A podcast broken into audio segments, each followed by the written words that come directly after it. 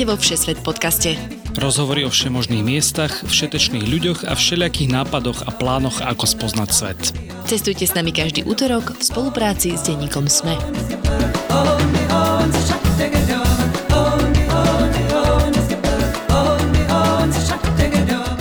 Cestovateľky a cestovatelia. Všesvet podcast je späť už s okrúhlou desiatou sériou plnou typov, ako, kedy aj kam cestovať. Moje meno je Tina Paholík Hamárová a spolu s Lukášom Onderčaninom vám budeme opäť každý útorok v spolupráci s denníkom SME prinášať nové cestovateľské epizódy.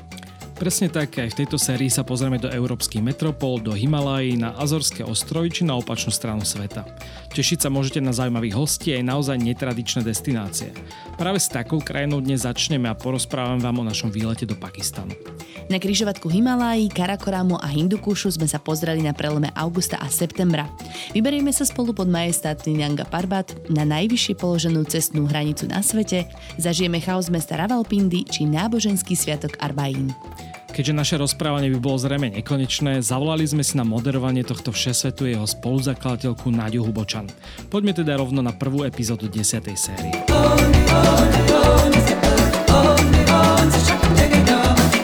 Ja už nahrávam, takže dobré ráno. Dobré ráno. Dobré ránko. Kristinka Lukáš, zdravím vás zo Štokholmu a vás zdravím do Bratislavy, čo je veľmi neobvyklá lokácia tentokrát. Lokácie áno, keďže sme tu teda obaja s Tínou, ale naše tradičné nahrávanie po nociach a po ránach sa opakuje, keďže zase na nás teda je pomerne čerstvé ráno. No, ale no. No dobre, 9 hodín. 9, 9 20. ale sobota 9 hodín.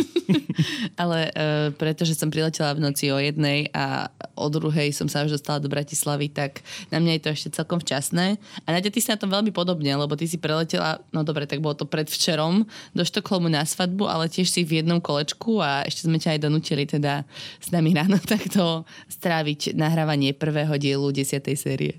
Áno, som veľmi rada a teda som trošku nervózna. Neviem, prečo ste si ma zavolali práve do prvého dielu, ale veľmi sa teším, pretože Pakistan som vás poctivo stolkovala celý čas, čo ste tam boli a veľmi som sa tešila, takže tak v kutiku duši som si myslela, že ako najverejnejší stalker som dostala právo prvej ruky, práve prvej noci. Práve sa... prvej pakistanskej noci.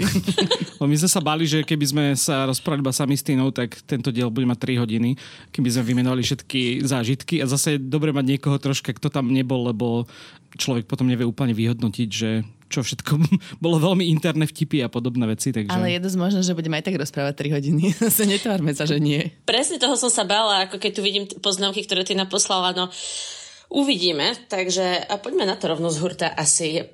Prečo práve Pakistan? Prečo ste sa vybrali do tejto lokality? Ja som to mal tak, neviem, už dlhšie, po tom, čo som bol v tej strednej Ázii, ktorá ma tak uchvátila, tak som si povedal, že Pakistan bude dobrý ďalší krok, eh, hlavne kvôli horám. Akože to bol vlastne prvý dôvod, prečo som tam išiel, lebo tie hory sú tam že fascinujúce, aj ľudia sú tam veľmi milí a akože možno dopredu sme o tom až tak veľa nevedeli a, a veľa ľudí sa nás pýta, že prečo preboha do Pakistanu. Ale teda určite toto rozhodnutie nelutujem. A potom som teda tradične už zlákal Tinu s Pachom a ďalších našich dvoch kamarátov, doktora a Andreja. A, takže sme sa nakoniec piati vybrali koncom augusta, začiatkom septembra práve vlastne do Pakistanu a na ten sever. Takže dneska sa budeme rozprávať primárne o tom severe Pakistanu, lebo to je obrovská krajina a naozaj sme videli iba časť, ale asi aj takú, ktorá možno najviac aj posluchačov môže zaujať a aj tam chodí najviac turistov, aj keď toto slovo najviac by som úplne... Akože, Stretli sme asi piatich. A, hej, no, akože tak, je tam naozaj, že málo turistov zo západu. Kristinka, ako to bolo s tým, keď si povedala, idem do Pakistanu. Myslíš, že keď som to oznamovala rodičom iba týždeň predtým, ako som letela, aby som ich nedržala v strese príliš dlho? Uh-huh, uh-huh, áno, presne to je moja taktika, už niekoľko rokov toto inak.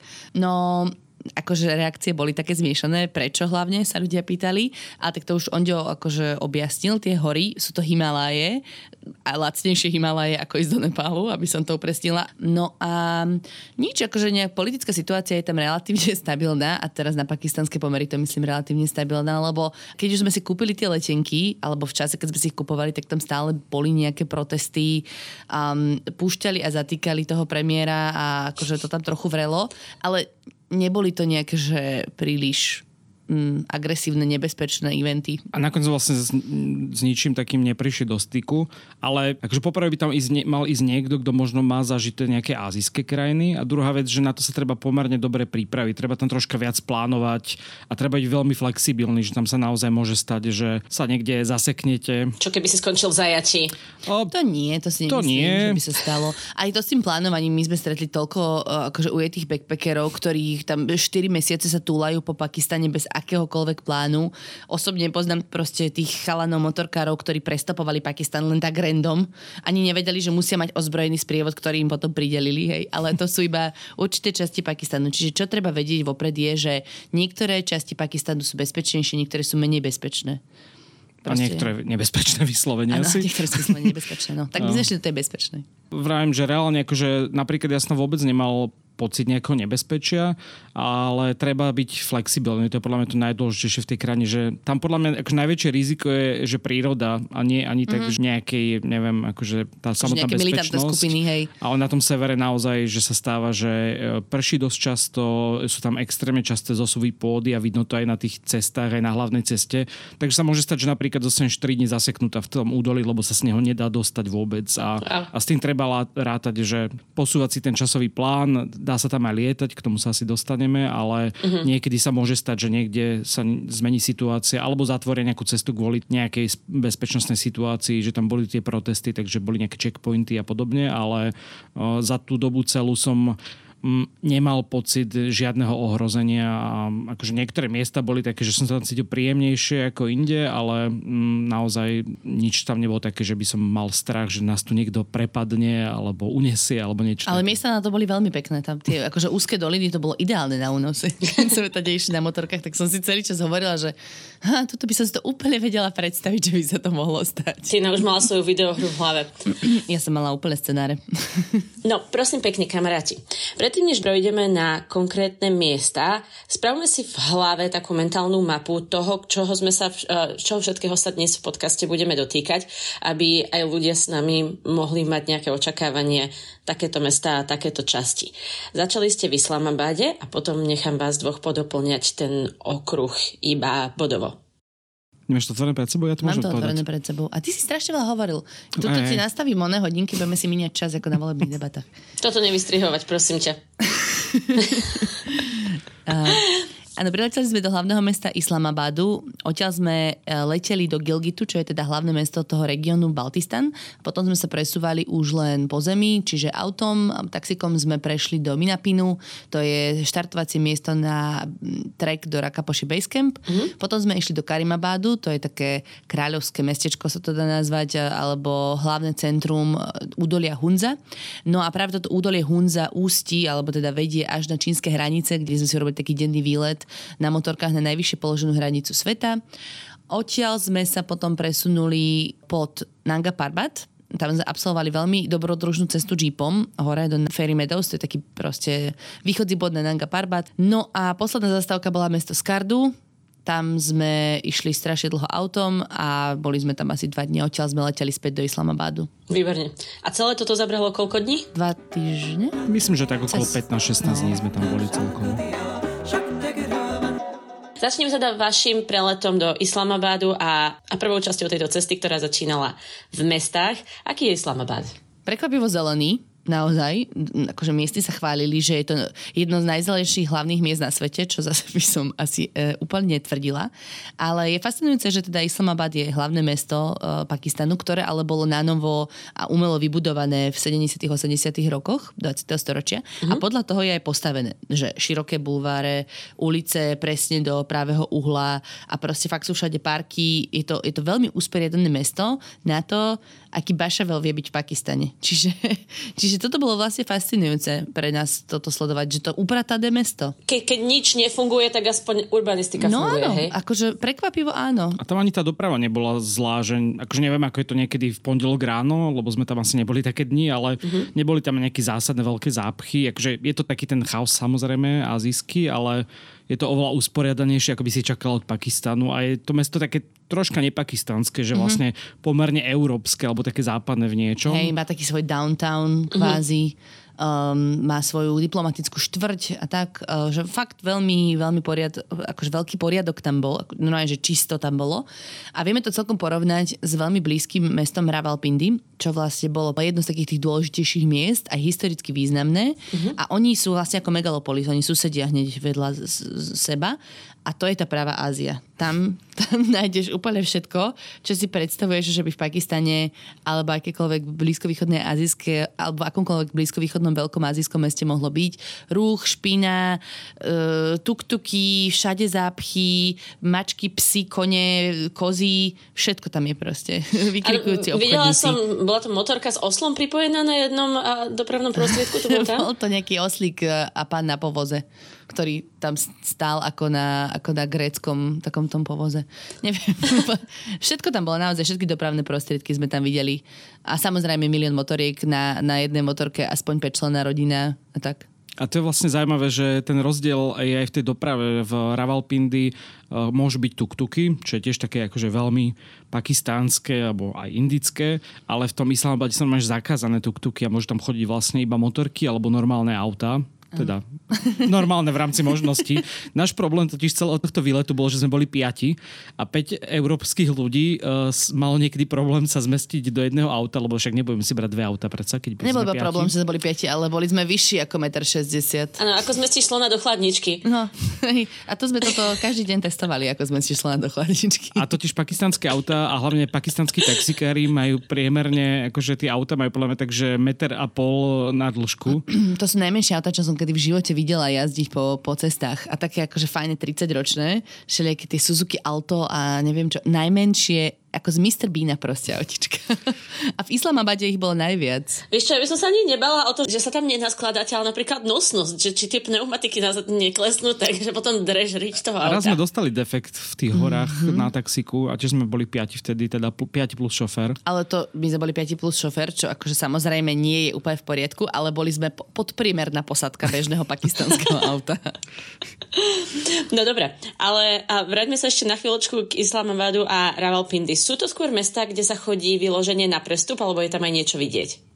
Akože sú tam pamiatky, nie je ich asi až tak veľa a viem, že veľa cestovateľov sa vyhýba tomu Islamabadu, že tam priletia a idú hneď preč, ale podľa mňa sa tam určite minimálne nejaké dva dní oplatí stráviť. E, taká najväčšia pamiatka je tá mešita, Faisal Mosque, ktorá je dokonca že piata najväčšia mešita na svete. Mm-hmm.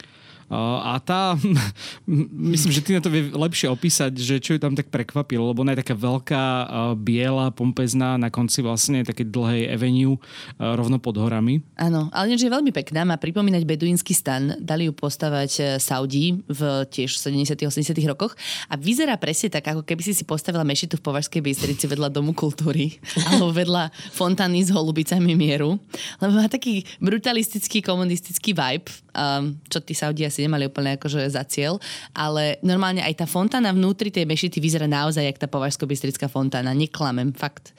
Čiže e, bola to taká zaujímavá mešita. No. Mne sa páči tie orientálne, no. ale hen to bolo zaujímavé a bola naozaj obrovská. Ja som sa dostala teda aj dovnútra, chalanov nepustili. Tak, Ako to? pani. No bola ženská a mužská časť, takže tam sme sa vždy rozdelili uh-huh. a ich tam nepustili, lebo nevyzerali dostatočne milo a mňa hej. Plnáte tým, že pachová brada, ktorá nám niekoľkokrát. Počkaj, ale to bola sunická, to bola to sunická mešita. Naozaj? No. Potrebujem detaily. Opachovi si všetci mysleli, že je pakistanec, lebo mal bradu veľkú modelku a keď si chalani kúpili ešte tie tradičné oblečky pakistanské, zabudla som, ako sa to volá. To je pravda, on celkom zapadal. No, tak všetci boli presvedčení, oni všetci ho akože úplne, že oh my brother, you Pakistani. no akurát Pacho z Bradov vyzerá ako sunnický moslim, nie ako šítský moslim, takže sme sa potom dostali do niektorých častí Pakistanu, kde boli prevažne šítskí moslimovia a teda povedali, že sme zlatí a že pekne to vyzerá, ale že nemali by sme takto vychádzať na ulicu počas jedného sviatku šítského, kde sme sa zúčastnili. A, a pomohlo by teda, keby sa Pacho oholil, alebo... No tak mne by to rozhodne nepomohlo. OK, dobre. Tak presuňme sa teda do hôr. Ako ste sa dostávali z Islamabadu smerom do hôr?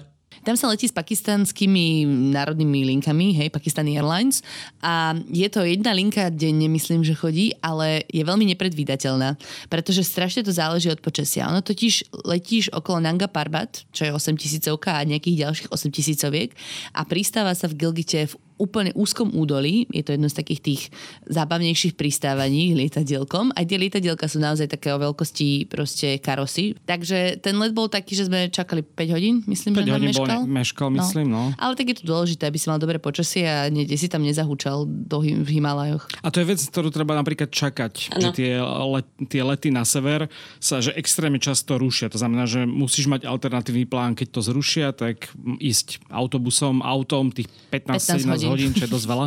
Ale teda, akože mali sme šťastie, že sa to nezrušilo, ale trocha to meškalo, lebo fúkal vietor, aj keď bolo pekné počasie v ten deň. Predstavím si to ako také Inshallah Airlines. No tak Pakistan je taký inšala in general, by som povedala. Áno, a do, doleteli ste, um, doleteli ste, bol to Gilgit?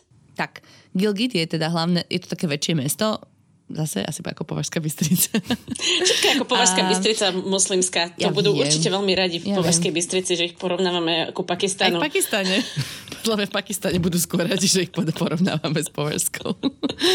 um, no Gilgit je teda hlavné mesto celého toho regiónu Baltistan, takže sa tam akože sídlia aj rôzne úrady a tak ďalej, ale my sme sa tam nejako nezdržiavali v tom meste samom o sebe. My sme tam iba pristali a vyslovene sme sa pohli ďalej, takže neviem, že čo presne sa tam dá vidieť, ale viete sa vybaviť SIM karty, uh-huh. to je iba taká akože malá vsúka, lebo pre celý ten severný región neplatia SIM karty, ktoré sú inde v Pakistane. Aby tam mohli vypnúť internet, že? Áno, aby to vedeli lepšie kontrolovať, podľa mňa regionálne. Ja si myslím, že budú ďalšie regióny, ktoré takto fungujú. Ale tá pakistanská símka, ktorú sme napríklad mali my v Islamabade jednu, tak tá tam nefungovala. Tam je vyslovene, to je taká armádna sieť ESCOM. Hej, a to je kvôli tomu, že vlastne ten región je veľmi horský Tak. a podľa mňa tam potrebujú iné satelity, aby to vôbec Tak, tak. chytilo signál niekde v tých údoliach. Takže musíš si kúpiť tú SIM kartu až tam na mieste. Aj keď teda je v Islambade vraj jeden hostel, kde sa dá kúpiť tá SIM karta aj tam. Mm-hmm. Ale primárne vlastne tam po ceste ju musíš kúpiť. No, v Gilgite sme to akože vybavovali. Kde ste zistovali všetky tieto informácie primárne o tom, že ste vedeli, že tu potrebujem inú simku a tuto fungujú veci inak? Dôkladný res- rešerš.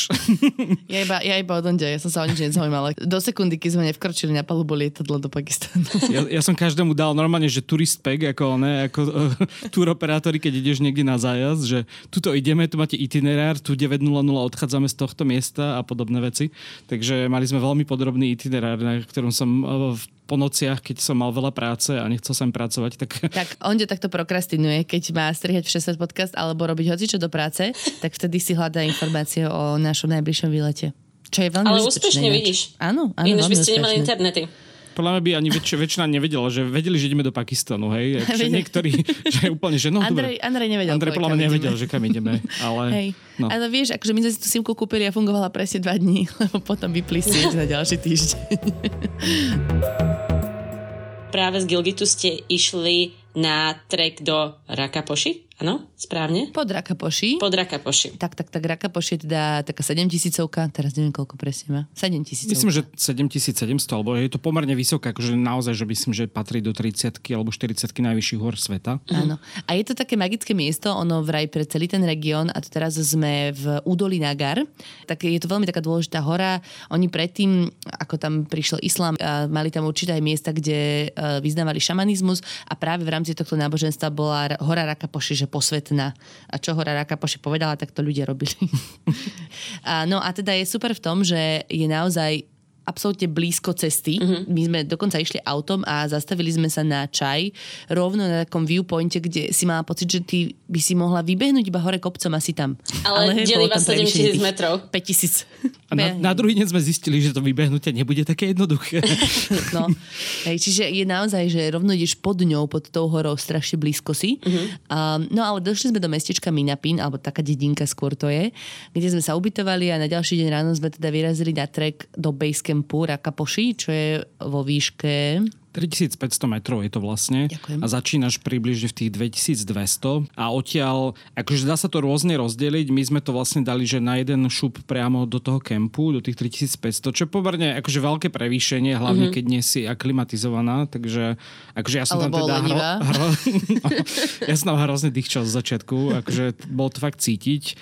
Aj potom vlastne neviem, že ako ostatní, ale mal som troška takú výšku, že ma bola hlava napríklad. Mm-hmm. Ale my sme spravili to, že sme vlastne vyšli mm, do toho basecampu, mm-hmm. ktorý akože si možno predstavíš Basecamp nejakú úplne takú, že expedičnú niekde pod stenou, ale to je normálne, že taká krásna lúčka akože pod tou obrovitánskou stenou, uh-huh. kde ti spravia čajík, neviem čo. Koník sa tam pásol. Vedľa to je, že nádherný ľadovec, skade viete potom pokračovať ešte vlastne do takého ďalšieho kempu pod vrchom Diran. Uh-huh. Ale teda my sme vyšli hore a potom sme sa zase vrátili späť do 3000 metrov nad morom a tam je taký kemp, ktorý sa volá Hapakun a tam sa dajú prenajať stany, takže my sme zo sebou vlastne vôbec na tento výlet nebrali žiadne stany, uh-huh. lebo tie ubytovania tam sú aj na takýchto trekoch a tam sme spali. Bolo to, že veľmi pekné, ráno keď sa zobíš, to super, dosť ma bola hlava teda osobne asi z tej výšky, ale akože určite to odporúčame ako možno aj taký prvý trek, lebo... Mm... No bol dosť náročný, ale bolo to... My sme mali hlavne strašne šťastie na počasie. To, to je až neuveriteľné, ako na každom jednom hajku sme mali, že bez obláčika, slnečnú oblohu, všade rozkvitnuté lúky, brutál. Takže to bol krásny trek, že veľmi sme si to užili. Uh-huh. Napriek tomu, že sme tých čali a Pacho s Andrejom nás hrozne hnali dopredu a my sme chudáci dvaja s Ondom zadu trpeli. Ja to si pamätám tie malebné vizuály uh, z Basecampu a ináč Onde teda môžem si z vlastnej skúsenosti teraz z Marca Kilimanjara povedať, že to, čo ste spravili, je to najlepšie, čo sa môže spraviť, pretože sa presne odporúča v momente, keď sa dostaneš do výšky, kde máš výškovú chorobu, tak máš zísť plus minus sa odporúča tých 500 metrov, ktorí ste aj zišli na to, aby sa ti tlaky v hlave, a v tele aj v črevách povyrovnávali. Ale neviem, či ste mali teda skúsenosť s, s črevami v horách, to, to sa asi ešte porozprávame. Až neskôr. to Ale to je podľa mňa čreva v Ázii, by som to nazvala, nie čreva v horách. Aj, aj. Každopádne môžete mi povedať, ako ste to mali s batožinou, či ste si nosili, stany teda samozrejme nie, ale či ste si nosili všetko, čo ste si doniesli na tieto túry, alebo ste niekde odkladali batožinu? Vždycky sa nám podarilo si ju niekde odložiť, čo bolo super, lebo všade boli milí ľudia mm. na hoteloch, hosteloch, kde sme boli ubytovaní, ktorí nám proste tú batožinu schovali. A takýto hostel bol aj práve v tej dedinke Minapin, volal sa Ošotang mm. a jeho môžem odporučiť, bolo to veľmi pekné, strašne malebné miesto, vyzeralo to ako taký pakistanský hobbiton a ten majiteľ, pán Israr, bol hrozne milý, veľa sa s nami rozprával aj o celej, aj, aj o všetkých ľuďoch, ktorí žijú práve v, v tejto lokalite, že akého sú vierovýznania a tak ďalej. Hovoril nám o histórii toho miesta, o tom, že aký tam má vplyv proste jeden taký mecenáš pakistanský. A, a bolo to veľmi zaujímavé a oni nám tam proste nechali tú batažinu. Čiže my sme si zobrali len také malé dejpeky uh-huh. s, so spacakmi a teplým oblečením a vybehli sme to hore. To je výborné, áno. A ešte odporúčam teda, jedlo bolo výborné, tam sme mali taký ten baraní gulaš, to nazvem, uh, a ten bol bolo ano. pre mňa asi najlepšie jedlo, ktoré som mal na tom výlete. A bolo to v takých tradičných, hlidených, hrozne ťažkých nádobách z kokos 9. storočia alebo takéto niečo. Majú to dokonca na YouTube. Ty si to našiel na YouTube, nie? Mm, náhodné videjko, že tam varia proste v storočných nádobách. Takže kvôli tomu sme tam vlastne išli. Mm. A ešte jeden fun fact spojený s Rakapoši, alebo teda nocou fun fact, ale keď sme tam prišli, tak one, uh, ja neviem, asi dva alebo trikrát som to že nám niekto opakoval niečo o českých turistov na Rakapoši. Tam bola totiž pred pár rokmi nejaká veľká záchranná akcia, lebo samozrejme, akože, no, nechcem byť zlý, ale českí turisti teda, alebo horolezci si povedali, že vylezú na 7000 tisícovku bez povolenia a samozrejme sa zasekli niekde akože v tej stene a musel tam prísť vrtulník a bol to, že extrémne drahé. Ja si pamätám, že vtedy to aj u nás akože sa riešilo v novinách, že museli zaplatiť, ja neviem, 50 tisíc dolárov za tú záchrannú akciu, ale teda všetci tam nás upozorňovali na to, že oh, keby ste chceli náhodou liesť na tú 7 tisícovku, nerobte tak český Hlavne turisti. to nerobte. Hej, a teda, keď som povedal, že som zo Slovenska, takže oh, Čekoslovakia, Ček turist. Áno, neslavne známi sme tam už prišli. A tak aspoň majú, aspoň majú skúsenosť a vedia vás upozorniť, že to, toto nerobte. Inak pamätám si, ako ste jedli tento výborne vyzerajúci baraní guláš aj v uh, oblečení tradičnom. A k tomu som sa ešte chcela vrátiť, pretože viem, že jedna z prvých vecí, ktoré ste spravili, keď ste prišli do Pakistanu, je, že ste si všetci kúpili oblečenie. No to chalani chceli a, hlavne Áno, kupovať. bol nejaký špeciálny dôvod, prečo ste toto robili a ako ste to zrealizovali, prosím pekne. Akože vedeli sme, že to oblečenie v niektorých regiónoch je dobre mať. Akože mm-hmm. pôvodne sme sa hlavne chystali do Pešavaru, kde sme nakoniec neboli a tam je to vyslovene akože odporúčané. Mm-hmm. A myslím si, že akože prežili by sme bez neho, není to tam nejaká nutnosť ale zase bolo to, akože poprvé to bolo celkom príjemné to oblečenie a neviem, akože bolo to také, že fajn ho mať. Bolo to, bolo to veľmi cool, bolo to akože zábava hneď prvého dňa, že sme si išli zháňať tieto oblečka. Teda ja som pomáhala chlapcom si vyberať farby a odporúčala som aký stojačik na krku majú mať a či im to akože sluší, pristane, akú čiapočku si k tomu majú nájsť a sandále a tak. A potom ja som si kúpila prvú handru, ktorú mi nikto neokomentoval, nikto nepovedal, áno, Tinka, dobre vyzeráš.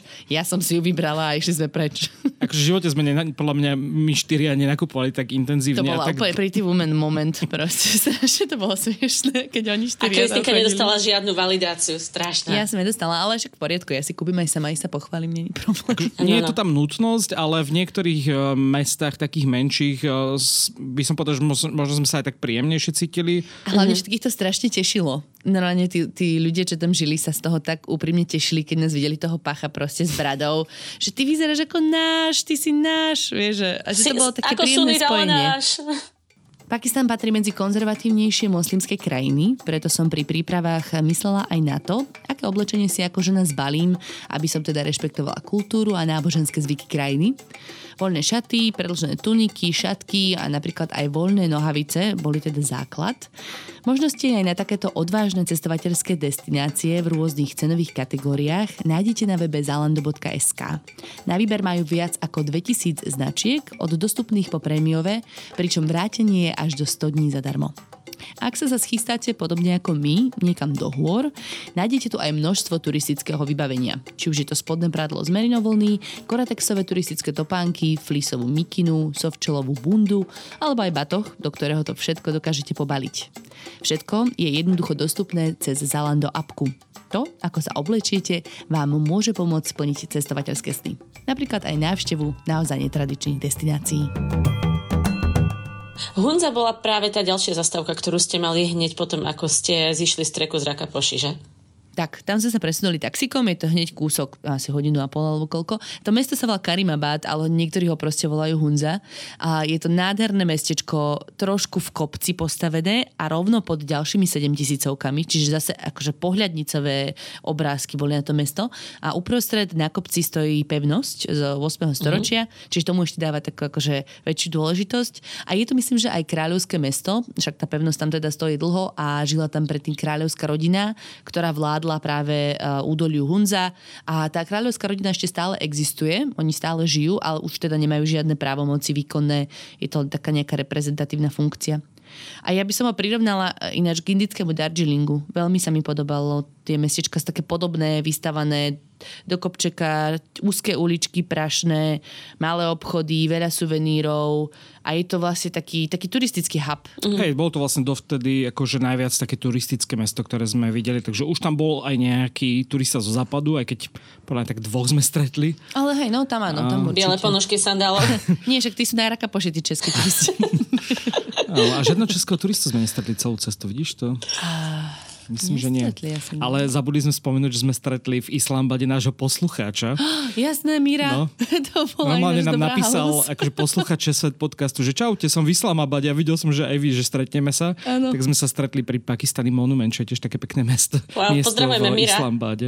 Áno, áno. Miro pokračoval potom do Afganistanu a mal veľmi zaujímavú trasu pred sebou a bolo to veľmi zlaté proste, že vravím, všade na svete posluchači Svet podcastu sú a stretneme sa. A to je môže asi tretí zlaté. beloch, ktorého sme stretli v Pakistane. Áno, áno, áno. No, ale teda Karimabad je turistickejší a, a je akože, oni sú tam podľa mňa že dosť zvyknutí na ten, že domáci turizmus, to je tam veľmi Áno, silné, je tam veľmi. extrémne veľa turistov z juhu, z Karáči, z veľkého mesta, takže mm, to ma aj tak prekvapilo, že ono to bolo, že relatívne vlastne pripravené na ten turizmus, sú tam cestovné kancelárie, sú tam požičovne motoriek, hotely, c- mm, reštaurácie, že není to také, že úplne ideš do nejakej divočiny, akurát e, tam nie je veľa tých západných turistov. A chodia tam aj miestni turisti takto trekovať na turistiku, alebo čo tam chodia robiť? Áno, chodia. Určite, ale nevylezú až toľko. Oni sú dosť leniví a berú si koníky všade. to na, na, Nanga Parbat, keď sme do Basecampu, tak sme stretli chlapcov z Karači, sme ich volali. Karachi Boys. Karachi Boys. Ale tí boli strašne sešli, lebo tí vlastne došli tam v takých koženkových bundách a celý čas sme froflali na to, že je to vysoko a nechce sa im chodiť a tie koníky si zobrali aj cestou dole, aj cestou hore, lebo však majú batôžky a to si nebudú sami nosiť. Takže asi tak, ale negeneralizujeme, že všetci by tak cestovali. A je celkom zaujímavé, že nám hovorili v eh, tej požičovni motoriek, že sa teraz veľmi špecifikujú na Malajziu a na čínskych turistov. Že to je ich teraz ako keby odbytisko, že tam hrozne veľa turistov práve z týchto dvoch krajín chodí. Áno. No rozumiem, že ešte európsky turisti sa do toho o, úplne nedostali, a, ale keby sa mali dostať, tak a, prečo by vlastne mali ísť do tohoto regiónu, čo je na ňom to najznámejšie, alebo čo by ich malo lákať? Tak ľudia to môžu poznať najmä vďaka tej Karakoram Highway, čo je ako keby hlavná cesta, ktorá spája Pakistan a Čínu a je to taký vlastne populárny bod, eh, kde chodia aj tí západní turisti, či už na nejakých veľkých autách, alebo teda na motorkách. Mm-hmm. A, a teda, keďže z našej skupiny boli traja ľudia, ktorí už niekedy v živote sedeli na motorke, tak... Ja, ty už si sedel na motorke, Onďo? No vzadu áno, ale no, to bol skúter. Ale teda... v každom prípade ja som všetkých donútila požičať si motorky, aby som to uviedla na správnu mieru. Nikto sa do toho až tak nehotoval, ale ja som povedala, že pôjdeme na tej motorke aj sama, lebo strašne som sa chcela previesť proste po Karakoram Highway na motorke a dali sa zohnať práve v Karimabade. Uh-huh. Môžem potom dať odporúčanie na konkrétnu požičovňu, boli strašne milí, podarení. Jediné, čo sa vieš požičať, sú také pakistanský štandard polorozpadnuté Hondy 125 ktoré sa kazia na každom druhom kilometri, ale to je, to je tak proste, to tak bude, inak to nebude.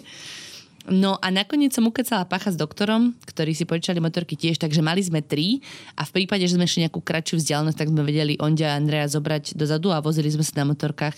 A bolo to super a ja som bola veľmi prekvapená na toľko veľa zosuvov pôdy v Pakistane, že tá Karakoram Highway je vo veľmi dobrom stave. Že je podľa mňa lepší štandard ako slovenské cesty dedinské. A vlastne ani tam nebola nejaká veľká doprava, čo zase mňa prekvapilo, no, že som čakal, že to bude hrozne busy cesta, ale mm-hmm. niekedy sme stretli, že 10 aut, akože za pol dňa, ale naozaj to bolo málo. Tak. Aká dlhá je tá cesta celkovo? Myslím si, že má niekoľko stová kilometrov, neviem, čo to je, akože 500 až 700 kilometrov, lebo to vlastne stovák. ide až v podstate skoro od Islamabadu až na tie čínske hranice, takže... A ona potom pokračuje ešte za Čínu a ide až dozadu... Do Kyrgyzska. Tak do Kyrgyzska, no. Čo ináč je super trasa, aj by sme to chceli absolvovať, ale nevieme, či on niekedy v živote dostane čínske víza. a koľko ste z toho reálne prešli potom? My sme šli teda z Karimabadu smerom na sever do mesta Pasu. Mm-hmm. To mhm. bolo asi... Taká hodinka a pol, hodinka. Tak, 50-60 kilometrov. No a odtiaľ z Pasu, to bol taký východzí bod náš, sme išli až na tie, na tie čínske hranice, čo bolo asi 120 kilometrov, tam 120 kilometrov späť. Akože podľa mňa to bolo, že, že zaujímavé miesto. Je to také miesto, že akože kvôli, ideš tam kvôli fotke. Ak vy ste boli na motorke, takže to bolo iné, ale my sme sa tam s Andrejom, keďže sme nemali motorky a zase sedieť akože 3 hodiny. No my sme ich odmietli hodiny. viesť tých 120 km hore a dole, lebo tá motorka není na európske zadky. Stáva na, na, rozhodne nie na dva európske zadky. No.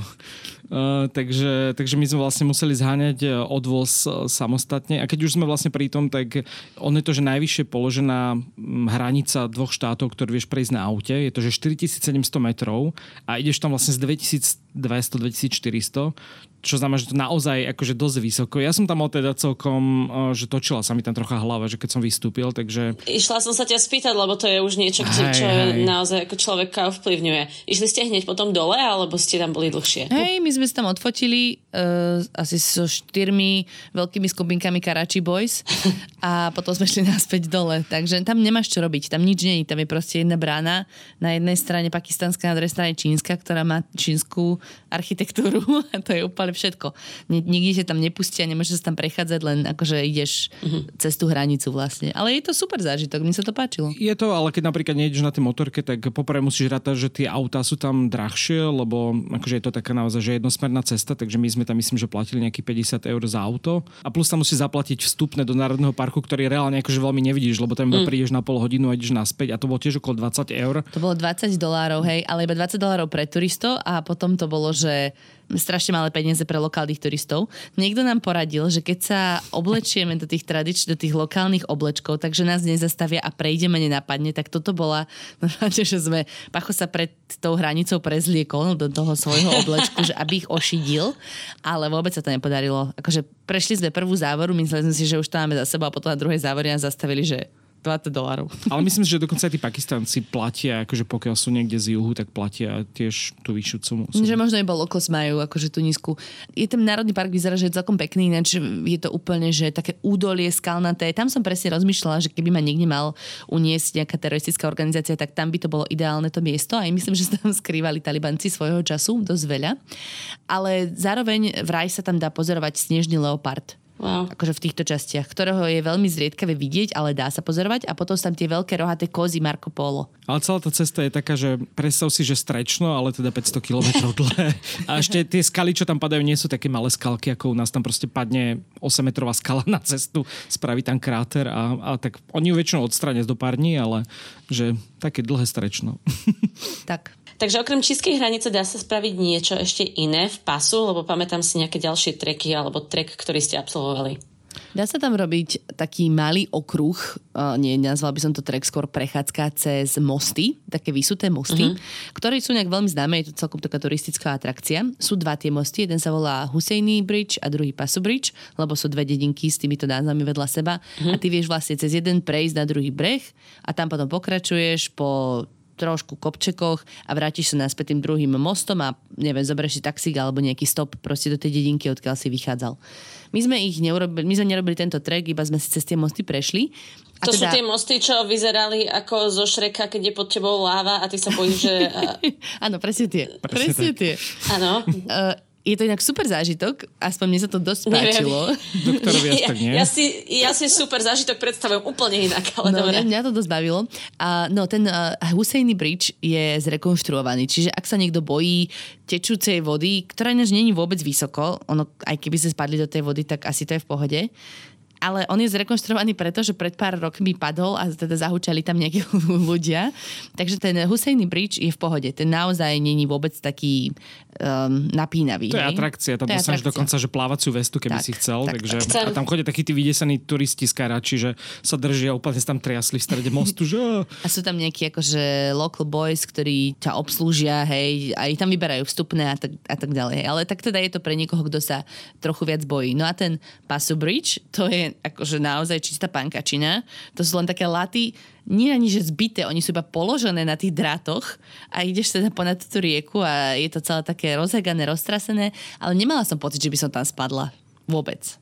A nie, ale ak máš problém s výškami, tak to môže byť, je to dosť akože poprvé nestabilné. Keď je že rovno, tak je to v pohode, ale napríklad nám sa stalo, že nejakí miestni obyvateľia, ktorí žijú v tej dedinke, evidentne tak išli za nami a extrémne rozkývali ten most. Takže Lebo oni tam... úplne utekali, že vôbec nemali put zeba záchovy. Ježiš, ja by... Sa tam museli držať zubami nechtami proste. Ja sa vyložene, pamätáte si tú scénu zo Šreka, kedy on tam, on tam kráča a za ním ide ten osol, tak ja si to presne tak predstavujem, že ja by som tam bola s roztrasenými nohami a Tina by ma musela sa mi vyhrážať na to, aby som spravila ďalší krok. Niektorí účastníci to nedali nakoniec cez tento prvý most. My sme vlastne nerobili ten trek, iba sme si pozreli tie mosty samotné a vždy sme sa vrátili ako keby na druhú stranu. Uh-huh. No ale dá sa tam výjsť na trek napríklad k jednému ľadovcu, volá sa Pasu Glacier. A my sme tam vyšli väčšiu časť na motorkách, čo bola taká veľmi e, kamenistá cesta a potom sa dá vyhajkovať až úplne k tomu, k tomu ľadovcu, že sa ho ideš chytať hej, tam na dotyk dotyk. Ale tam mňa vtedy chytilo pakistanské trávenie, takže ja som, ja som nebola už schopná pokračovať. A ešte vlastne prečo je známe to pasu, tak sú tam také známe kopce, ktoré sa nazývajú, že pasu Cones alebo Cathedral. Tým, že sú také červené, je to taký akože známy pohľad. Uh-huh. Veľa influencerov sa tam fotí na jednej ceste, ktorú sme nenašli. My sme našli ten bod, kde sa fotia tí influenceri, ale akože mali sme veľmi pekný výhľad na tie, na tie hory. Vyzerajú naozaj ako hradba. Fakt krásne Všetkých sú. 5 influencerov, čo kedy navštívila Pakistan. No bol by si, bola by si prekvapená, ale kamaráti z Dubaja mi posílali asi nejaké tri influencerky, ktoré tam zrovna boli a fotili sa na tých miestach, kde aj my. A teda jedno, keď už sa bavíme o fotogenických miestach, tak práve cestou do pasu, keď sme ešte išli z Karimabádu, sme sa zastavili na jednom hajku, ktorý mal byť iba krátka zastávka a prechádzočka. A na, nakoniec to bol to podľa som mňa... nepovedal. podľa mňa si hovoril, že hodinku hore. No bolo to hodinku, presne hodinu to trvalo hodinku čistého utrpenia, ale OK. Uh, takže išli sme na Baskoči Meadows a je to naozaj, že uprostred cesty, uprostred ničoho proste zastavíš na parkovisku a ideš strmo hore. Ani to prevýšenie ani nebolo také vysoké ako tá cesta, bola normálne, že ako keď Frodo so Semom už naozaj išli hore po tých skalách, sa šplhali, mm. tak presne tak to tam vyzeralo.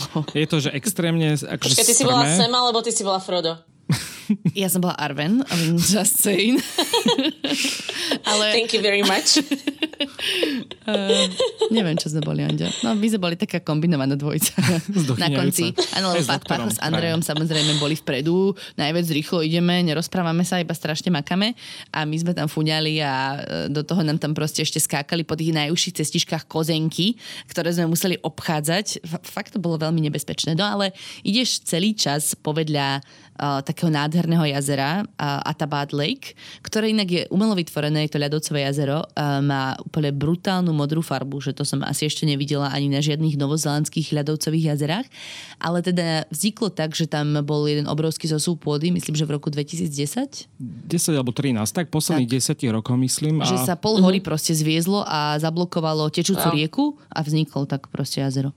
A je to taká turistická atrakcia, že tam aj loďky a podobné veci, uh-huh. takže tiež no. je to fajn zastávka, ale asi veľmi nie na kúpanie. A ešte keď sme teda v tejto okolí, tak dám posledný tip uh, ohľadom gastronómie. Uh, sú tam dve miesta, ktoré sa oplatí navštíviť, sú hneď vedľa seba, takže nemusíte veľmi hľadať. Uh-huh. A to je hipsterský burger, Jak Burger. Ano. Ak máte radi burgery, tak uh, aj treba podľa mňa vyskúšať ten burger z Jaka. Hej. Uh, neviem, či mi to spravilo zle, lebo mne potom už ďalšie nebolo teda zle. Ale... A mne tiež to určite urobilo zle. Hej. Ale vyskúšajte, určite. ale treba to vyskúšať. My sme to určite vyskúšali. Bolo to také normálne, že západné by som to až povedal. Je to dosť drahé na miestne pomery, uh-huh. že stalo to tak, neviem, 5 eur ten burger aj s prílohou. Hej, ale normálne je to akože čistá hipsterčina v dedinke pasu, kde proste napravo naľavo nič nie je. Hej. Si dáš burger z jaka. No. Hej, a hneď oproti zase robia také tradičné marhulové koláče, ktoré, hej, kde sme poslali tienu na motorke, nech ide vyzdvihnúť koláč a priniesla asi 2 kg koláča. Či koľko. A nebolo tie 2 kg bolo to normálne jeden peceň koláča, ale to bol taký marhulový koláč, ako mami na pečie v nedelu, keď ideme niekam na výlet. Mm. Taký koláč. Už len chýbala tá želatina s marhulou na vrchu, ale to cesto nasiaknuté mm. a s tými marhulami vnútri ešte bol teplý ten koláč. Úplne najviac som sa rozplývala nad tým. Strašne bol dobrý. A tam celkovo marhule sú miestne, že? Áno, marhule sú tam uh, taká ich vzácna komodita, alebo nejaký taký superfruit. Uh, sú to, je tam hrozne marhulových stromov a práve napríklad tej Baskoči Meadows boli fascinujúce v tom, že my sme sa teda hodinu šplhali po skalách úplne vyprahnutých hore kopcom a keď sme vyšli do toho najvyššieho bodu, tak zrazu tam bola naozaj, že zelená lúčka s týmito stromami marhulovými proste ako do raja, keby si vstúpila. A tam sme aj stretli takého pána, ktorý oberal tie marhule a sušil ich na streche jedného plechového domčeku. No a hovorí sa, že tieto marhule uh, majú takú super schopnosť, že udržujú ľudí čo najdlhšie živými, že, že sú teda tak strašne zdravé a majú toľko vitamínov, že práve v tomto údolí sa ľudia dožívajú veľa rokov. A vidíš, ako si ma neznašal, že sme tam išli a teraz aké pekné spomienky na to máš. V mojej hlave toto je normálne, že raj už iba Adam, Eva a jablko mi chýba. Ale nesmieš sa bať výčok, lebo naozaj ten, ten výstup je proste masaker. Akože, alebo zostup je mm. ešte väčší masaker. No a potom vlastne práve v tom Baskoči Meadows sme išli na takú výhliadkovú plošinu, na takú skalu, kde sme videli celé to modré jazero a to boli naozaj že krásne zábery, hej, že brutálne výhľady a mm. je to naozaj taký, taký zráz, taká skala tak to je tá moja fotka, čo dostala najviac lajkov. A preto to všetko robíš to. Z regiónu Pasu ste sa potom presúvali opäť ďalej na ďalšie túry a viac túr. Možno mi povedzte iba o ďalšej zastávke, tak skôr viac v stručnosti. Tak je to jedna z takých najviac turistických o, miest asi v celom severnom Pakistane a to je práve ten trek do, pod Nanga Parbat, čo je uh-huh. presne jedna z najvyšších hor na svete. A na miesto, ktoré sa volá Fairy Meadows, ktoré je také turistické. Ja to, akože som to tak prirovnal k štrbskému plesu troška. No ja som si myslela, že to bude presne taká lúčka ako tie baskoči a vôbec nie. Bola to úplná dedina. Akože úplne, že vytunelované Tatry re, rezort s desiatkami penziónov, hotelov a neviem čo. Uh, jeden problém je, že sa tam musíte dostať jeepom po jednej to z naj... problém, to je zážitok. Zážitok, pardon. uh, po jednej z najsmrteľnejších ciest na svete. Majú tam miestnych šoférov, ktorí sú veľmi skúsení, takže nemáte až taký strach, uh-huh. ale idete, že skoro dve hodiny po ceste, ktorá no je to, že 500 metrov nejaký spád pod tebou a ty teda akože si vzadu v tom teréňaku a akože nebolo mi všetko úplne jedno a to som sedel v strede a teda Pacho napríklad nemá, myslím, že až taký problém s výškami a celkom Pacho tam... sa dosť bojí výšky. No, mm-hmm. Tak to nepriznal, ale tam už to priznával, tam veľmi nadával. Ináč fakt, Pacho nenadáva veľmi často, ale tam sa dosť opustil. Lebo tam boli naozaj miesta, keď si sedela práve v tom okienku, že um, nič, keby si otvorila dvere, tak padneš do rokliny 500 metrovej. Ja, to by som a... nedala. A teda ty hovoríš, že, tí vodiči sú skúsení, áno, sú skúsení, ale ja som nemala úplnú dôveru akože v tohto vodiča konkrétneho, keď si zapalil cigošku a točil tým volantom. To sú autá z roku 1961, alebo teda je to model z roku 1961, oni majú vymenené motory a tak ďalej. Čiže to je to je jak Zigmund Hanzelka, keby sa vybrali proste na výlet, tak si to predstavujem, na takých rozheganých jeepoch. Ale to na tom bol ten práve zážitok, že ja som v živote v takom starom aute proste sa neviezla po hen takej absurdnej ceste. No a do toho celého, my sme teda boli piati v tom jeepe, ale dole v, vo východzom bode, čo sa volá Rajkot Bridge, sme stretli jedného talianského backpackera, ktorý chcel ušetriť na ceste. Ono to totiž stojí 70... Stojí to okolo 50-60 eur za ten, ten jeden jeep, tá jedna cesta spiatočná teda, takže si, keď sa rozpočítaš, tak je to v pohode, ale... Ale pre jedného talianského backpackera nie. To je tak ten, čo on... vám tam trčal z kufru, či odkiaľ? Áno, áno, no, tak, tak on povedal, že on sa bude celý čas držať, to je dve hodiny, myslím, že sme išli, že on sa bude držať a teda, že či ho môžeme zobrať a my, že preboha to, čo je za nápad. Ale OK, ešte sme mu ponúkli, že tak nech nedrží ten svoj 20-kilový backpack na chrbte ešte počas toho, jak sa drží, že mu ho zoberieme na kolena. No a išiel išiel najprv vzadu, to bolo v pohode, a potom sa presúval po boku auta, rozprával sa s vodičom, lámanou žiadnou rečou a potom ho ten vodič posadil dopredu vlastne pred kapotu, kde si hovoríme, že ak to doteraz bolo bizarné, tak mohol aspoň iba padnúť z toho auta a zabiť sa niekde za nami, tak to keď padne, tak ho ešte prejdeme a to budeme vidieť celé pred sebou.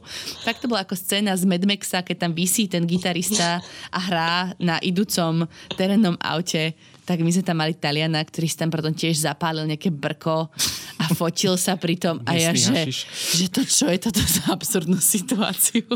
No, ale keď toto teda absolvujete, túto veľmi absurdnú a zážitkovú cestu, tak príde do toho Ferry Meadows, čo je naozaj také turistická dedinka a odtiaľ uh, začína vlastne trek do toho basecampu Nanga Parbat, ktorý je že 4000 metrov alebo tesne pod 4000 metrov nad morom. Uh-huh. Uh, je to, že akože nie je to, že úplne ľahká turistika, taká, že priemerná turistika, neviem, akože, no, dosť, dosť sme tam tradične zdochyňali. Dosť, dosť bolo zle, ale tak to už bolo po, vieš, ten, e, ja si myslím, že to bolo ťažšie ako Rakaposhi Basecamp, ale iba kvôli tomu, že na Rakaposhi Basecamp sme išli na začiatku, tuto už sme týždeň a pol minimálne mali e, hnačky a grcačky a proste ono, to, točačky hlavy, tak preto aj to nebolo je také jednoduché pre nás všetkých. Ja som napríklad mala o dosť horšie pocity práve pri ceste na Nanga Parbat, napriek tomu, že ten samotný hike vôbec nebol taký náročný. Uh-huh. Je veľmi pekne, lebo najskôr ideš takým kvázi, no nie že údolím, ako je to popri ľadovci zase, ale potom na konci, keď už si myslíš, že si skoro tam, tak zrazu zistíš, že musíš pretraverzovať cez ľadovec, ktorý to vôbec nie je označené.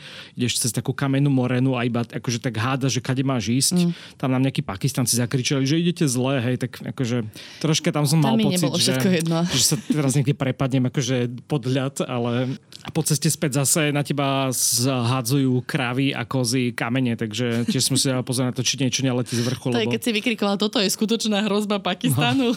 No. takže... Ale samozrejme výsledok je brutálny. My sme zase mali normálne, že kalendárové počasie, to bolo neuveriteľné. Takže celý čas sa ptíči ten majestátny Nanga Parbat, ktorý prezývajú Killer Mountain, hej, lebo tam zahúčalo strašne veľa ľudí e, pri jeho zdolávaní. A je to nádherné, fakt rozkvitnuté lúky. Ja som, ja som neprejavovala moc známky nadšenia, lebo som bola fakt veľmi vyčerpaná, ale bolo to akože in general fakt krásne. Spätne ti to dopína. A ešte tam dáme tip na super ubytovanie Rajkocara, ale prosím, dohodnite sa 5 krát predtým na cene, lebo nám sa stala taká nepríjemná vec, že nám niekto povedal, že dohodli sme sa na dobrej cene, dostali sme nádherný domček s výhľadom na Nanga Parbat a keď sme mali platiť, tak nám teda povedali asi, že 4 krát no, vyššiu cenu. A, a teda miestny majiteľ, ktorý vyzeral ako, že miestny godfather, ktorý iba ťukol takto povedal my boys will do something, tak si nás volá po, jedno, po jednom do kuchyne a tam nám vysvetlo, že ale máte zaplatiť 4 krát viac, ale neustúpili sme a povedali sme, že dohodli sme sa na tej cene a takže dávajte si na to pozor, že treba sa tam niekedy... My sme si tam vytvorili celý taký veľmi zábavný príbeh krstného otca pakistanského okolo toho Uh, mňa to veľmi bavilo toto akože nejakým spôsobom prežívať a sprostredkovať, ale teda to ubytovanie bolo super, aj tí ľudia tam boli veľmi fajn, len sa treba vopred dohodnúť, ale Rajko Caraj určite odporúčame, aby ste tam išli. A nezabudnite dať potom dobrú recenziu. Musíme, bojíme sa o svoje životy. No ale už sa teda konečne blížime na poslednú zastávku a to je Skardu. Odtiaľ ste už leteli potom priamo naspäť do Dubaja na Slovensko? Tam sa letí do Islamabadu, ale oni teraz otvárajú v Skardu linku, linku Skardu Dubaj. Ah. Dokonca na to letisko, ktoré bolo ako autobusová stanica v Považskej Bystrici, uh, tak tam iba prilepili taký názov, že International Airport z Kardu a teraz už tam lieta International. Ale dovtedy teraz tam lietali iba akože lokálne lety, hej, pakistanské aerolinky a tak. Uh, ale zase z Kardu je teda iná dolina. Čo sa smeješ? Ja si to predstavujem ako v Madagaskare, keď sa bol na tom opustenom ostrove. Dnes všetko teraz, viete, mám štvoročné dieťa, mi to asociuje. A kreslené rozprávky, kde na tom ostrove mal taký ten nápis, že hello a to o mu spadlo a bol z toho hell. No, ale bolo to malebné, akože to, to letisko. Ale to mesto bolo také shady, keď sme tam prišli, lebo bolo také oveľa menej turistické a také tmavé, takže mm, sme tam... Špinavé. Špinavé dosť, takže sme tie prvý večer sme mali z toho také zvláštne pocity a dajú sa tam robiť akože výlety okolo, ale my sme kvôli tomu, že prvý deň boli unavení, tak sme žiadny výlet vlastne skoro nestili a druhý deň prišiel náboženský sviatok. Tak. Čiže tam sa odtiaľ vychádza zase pod K2 ináč, to je taký východzí bod. Je to v inej doline uh-huh. medzi Hindukušom a Himalájami. No a teda ten jeden deň sme oddychovali a druhý deň sme sa úplne náhodou tam ocitli podľa, po, počas sviatku Arbain, čo je 6. septembra. Je to teda jeden z najdôležitejších šítskych sviatkov, čiže v tomto meste konkrétne bolo viacej šítskych moslimov a práve v tomto meste nám odporúčali, aby sme Pacha schovali radšej, alebo ho minimálne obliekli veľmi výrazne do európskeho oblečenia. Aby, aby nepôsobil ako nejaký narušiteľ týchto šítskych pochodov. Lebo je to mhm. teda, pripomínajú si 40 dní od smrti imama Husejna, čo mal byť podľa všetkých moslimov následovateľ e, proroka Mohameda. Skrátila som to veľmi. a teda uh, je to akože smutočný pochod, lebo tento imam Hussein bol zavraždený so svojou rodinou. No a tým pádom oni nám povedali na hoteli, že, medzi, že po desiatej nemáme vychádzať von, lebo že sa budú diať veci, hej. A tam bola veľmi veľká jazyková bariéra. Tak po 10 si... ráno alebo večer? Po 10 ráno, hej. Už dni mm-hmm. predtým sme počuli všelijaké hlasy a proste zmešíc zvolávanie a dáv kričiaci a my sme nevedeli, čo to je. Sme si mysleli, že sú to nejaké protesty, lebo boli tam predtým nejaké mhm. protesty mm-hmm. malé.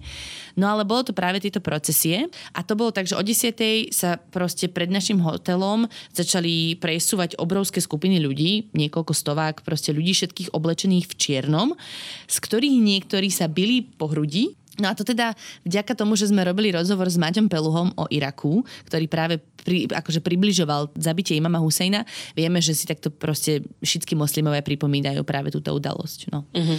no a e, my sme nakoniec sa odhodlali výjsť do ulic, lebo sa nám nechcel byť celý deň na hoteli. Jednak nemali sme čo jesť, pretože všetko bolo zavreté, to sme si tiež úplne, toto sme si nenaštudovali vopred a skončili sme s čipsami z pumpy, tak išli sme sa prejsť po meste, že niečo nájdeme. No a nakoniec sme nejako akože nabrali odvahu a išli sme až do centra diania, kde sme sa vlastne dostali uh, do, na tú hlavnú ulicu, kde naozaj boli že tisíce ľudí, iba mužov, všetkých väčšinou oblečených v čiernom, ktorí mm-hmm. sa združovali okolo jednej takej vlajky a teraz veľmi sa ospravedlňujem, vôbec netuším o tej vlajke nič, ale bolo to pre nich veľmi dôležité. Boli vyslovene do kolečka okolo toho a teraz si predstav, že tisíce mužov spievali nejaké teda pochodné pesničky a byli sa do hrude. Niektorí z nich. Je to akože osobné prevedenie tohto sviatku, že ty sa môžeš, nemusíš sa byť a niektorí sa udierali do hrude, niektorí sa udierali do tváre. Hm. A bol to No brutálny zážitok pre mňa. Ja, ja som bola z toho úplne unesená. A ešte ste teda všetci? Uh, Andrej vtedy grcal. My sme každý mali také prežívanie pakistanského trávenia, každý inak.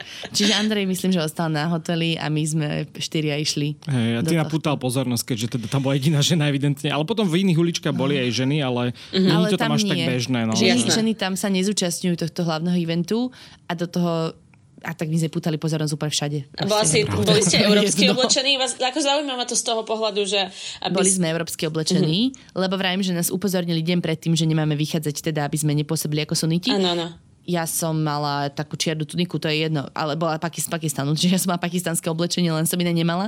Uh, ale boli sme akože európske oblečení, jasné, že sme boli turisti a my sme nešli tam, že uh-huh. nás chvál, teraz ideme tam niečo porušovať. My sme sa normálne slušne spýtali policajtov, že či sa môžeme ísť z tohto balkóna pozrieť a oni, že jasne, nech sa páči. Ešte sa tešili, vieš, že aha, akí noví ľudia tu sú, že uh-huh. to je halus. A, a odtiaľ sme pozorovali vlastne túto, tento pochod.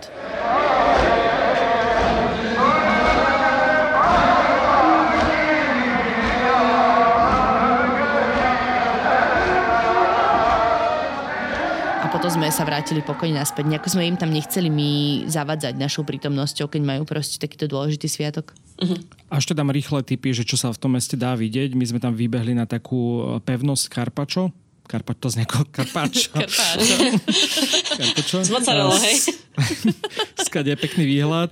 A ešte je tam celkom zaujímavé miesto, je tam taká skala s budhom, normálne vyrezávaným v tej skale, takže tam kedysi akože bol silný. Do... Ten... Ešte len pár sto rokov dozadu tam bol buddhizmus silnejší, pretože mm. tam bol veľmi vplyv z čínskeho Tibetu. Ak ešte mm-hmm. máte viac času, čo my sme teda nestihli, tak v okolí sú dve púšte, čo je tiež mm-hmm. zaujímavé, že takéto akože horské púšte. Náhorné. Mm-hmm. Alebo potom je tá taká veľká náhorná plošina, kde sa chodí aj najviac dní, lebo to je myslím, že je 4000 metrov nad morom.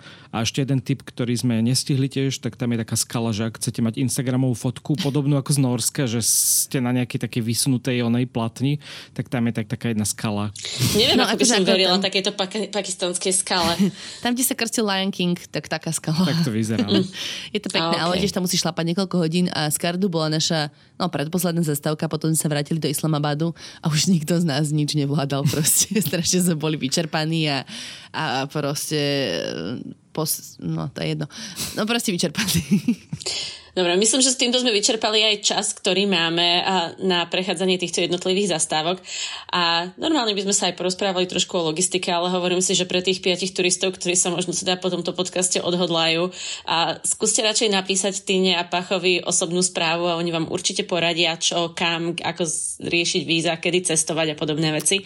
Ale... Pachovi, Pachovi nepíšte. Pacho nekomunikuje s ľuďmi pardon, veľmi pardon. efektívne. Píšte Onďovi. Onďovi. Ale môžem tak veľmi stručne, akože ja to tak za 30 sekúnd zhrniem. Áno, tak on stopujem ti no, čas. tak, Ideme, tak poď, počkaj. Ideme 3, rýchlo. 2, Letenky. 1, šup. Leteli sme cez Dubaj, normálne výzerom do Dubaja a z Dubaja do Islamabadu a tie letenky nás vyšli okolo 500 eur, čo není vôbec až taká zlá cena spiatočne. No nás vyšli o polovicu menej, lebo sme no, leteli z Dubaja. Hej, z Dubaja sa tam dá letieť za 200 očkovanie. Mali sme všetci okrem Andreja brušný tyfus zaočkovaný, takže možno, ale nič si stane nedoniesol. Preto grcal. Víza sa dajú spraviť online. Je to dosť dlhý formulár, ale keď tam dáte itinerár a buknete si hotely dopredu, ktoré môžete zrušiť, tak od vás nebudú žiadať taký nejaký drahý formulár a reálne tie víza stali, že 8 dolárov, takže super.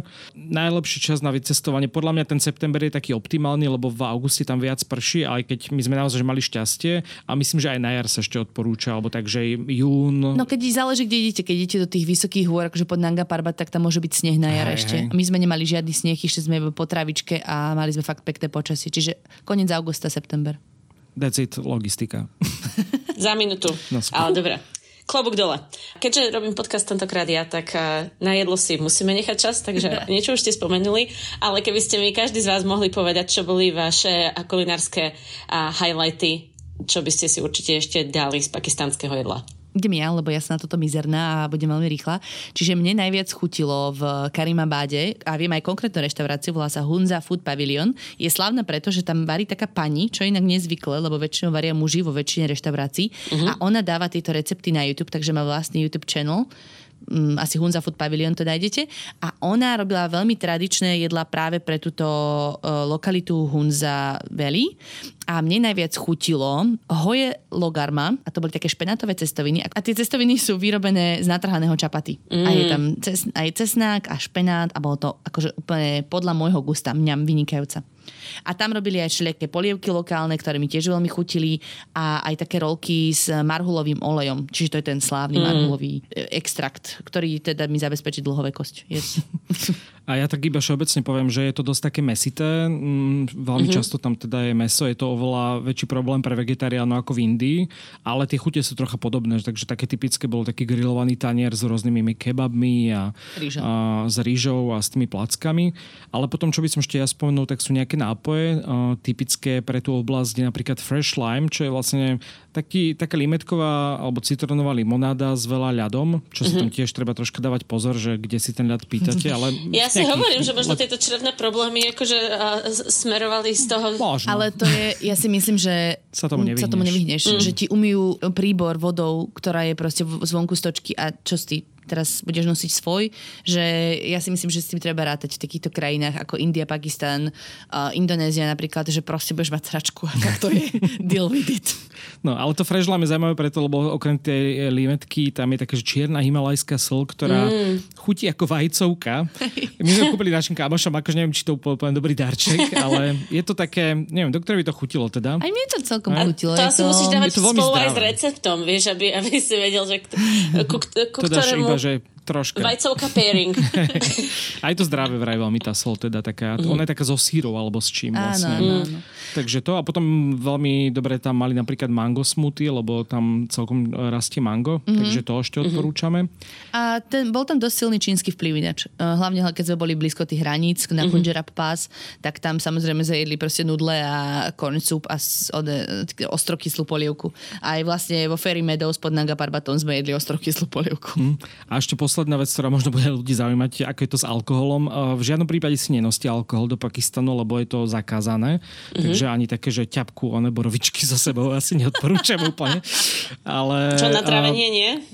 Ťapku borovičky. No, akože on sa to, že dá sa tam kúpiť alkohol. Možno. Ja, na, Asi by som neriskoval. Akože úplne v pohode sme vydržali až do posledného dňa, kedy sme zistili, že teda v hoteli Marriott, najdrahšom hoteli v Islamabade, sa dá kúpiť alkohol. Ano. Lebo sme chceli vyskúšať miestne pivo. Oni tam majú... Oni majú piváreň. No, piváreň mm. a robí aj tvrdý alkohol, aj pivo, takže sme v hoteli Marriott a, a za celkom dobré ceny tam mali, tak sme si dali akože pivko a nejakú miestnu whisky, ktorá teda, uh. neviem, ja nemám rád whisky, takže zhodnotoval bola bola hnusná. Nemám rada whisky tiež, ale bola hnusná. Ale my sme, no dali sme si pivku a jednu whisky nie. My sme tie pivka tam otočili tri a dali sme si po tri šoty. Takže nemohlo to dopadnúť dobre samozrejme. A to, to sú že lokálne alkoholické výrobky. Tak myslím, že deň potom grcal pácho, nie? ale toho to dobehlo proste všetko. On, on dva týždne mu bolo dobre a potom to aj prišlo. No. Dobre, týmto asi by sme to zabalili, aj keď teda neviem, či túto gastronomický fail nôta je úplne najlepšia.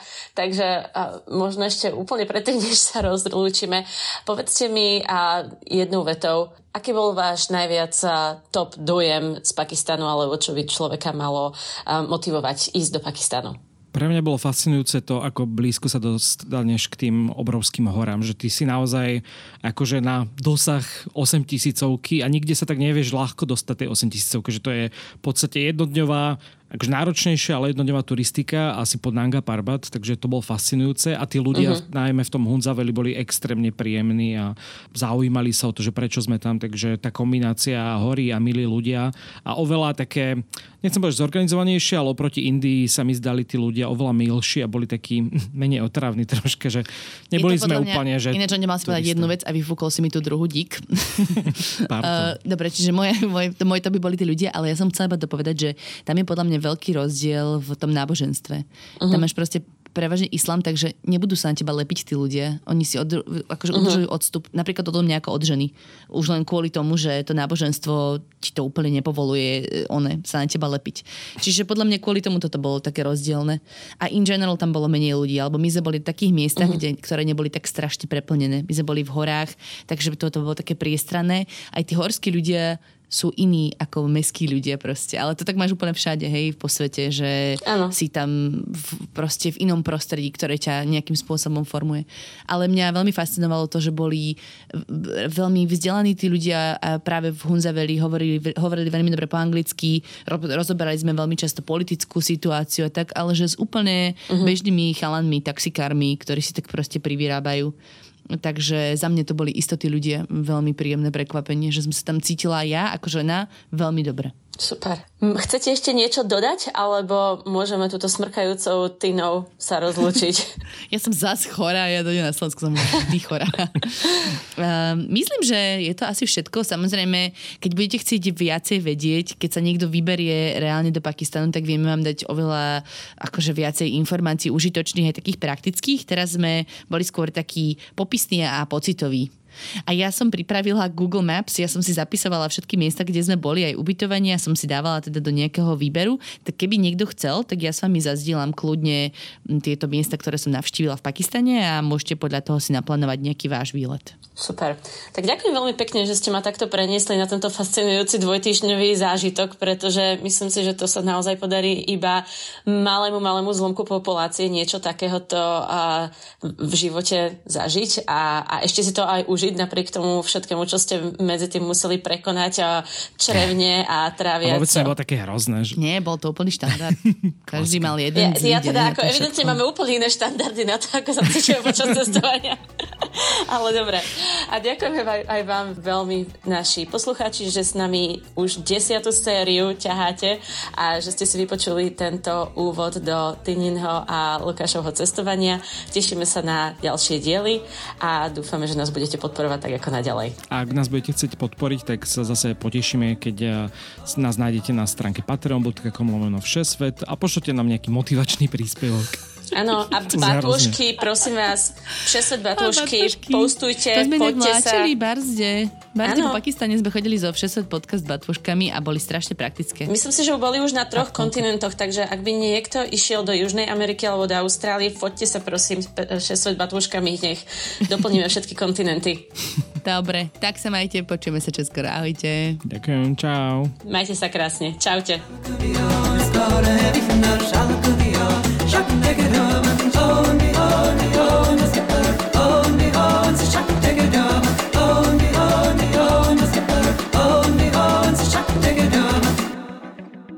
Volám sa Barbara Mareková a v denníku ZME pre vás robím podcast Ľudskosť o tom, ako na naše mentálne zdravie vplýva rodina a spoločnosť. S odborníkmi a odborníčkami rozoberám, ako sa v rodinách dedí trauma a ako sa dá v dospelosti uzdraviť. Ale rozprávam sa aj s ľuďmi, ktorí vyskúšali terapiu a zaujíma ma aj celospoločenský pohľad, ako sa menia slovenské rodiny alebo ako sa v našej spoločnosti cítia Rómky, Rómovia či ľudia, čo sú kvír. Poďte sa učiť spolu so mnou, ako lepšie rozumieť sebe, ale aj ľuďom okolo nás. Podcast Ľudskosť vychádza každý štvrtok vo všetkých podcastových aplikáciách.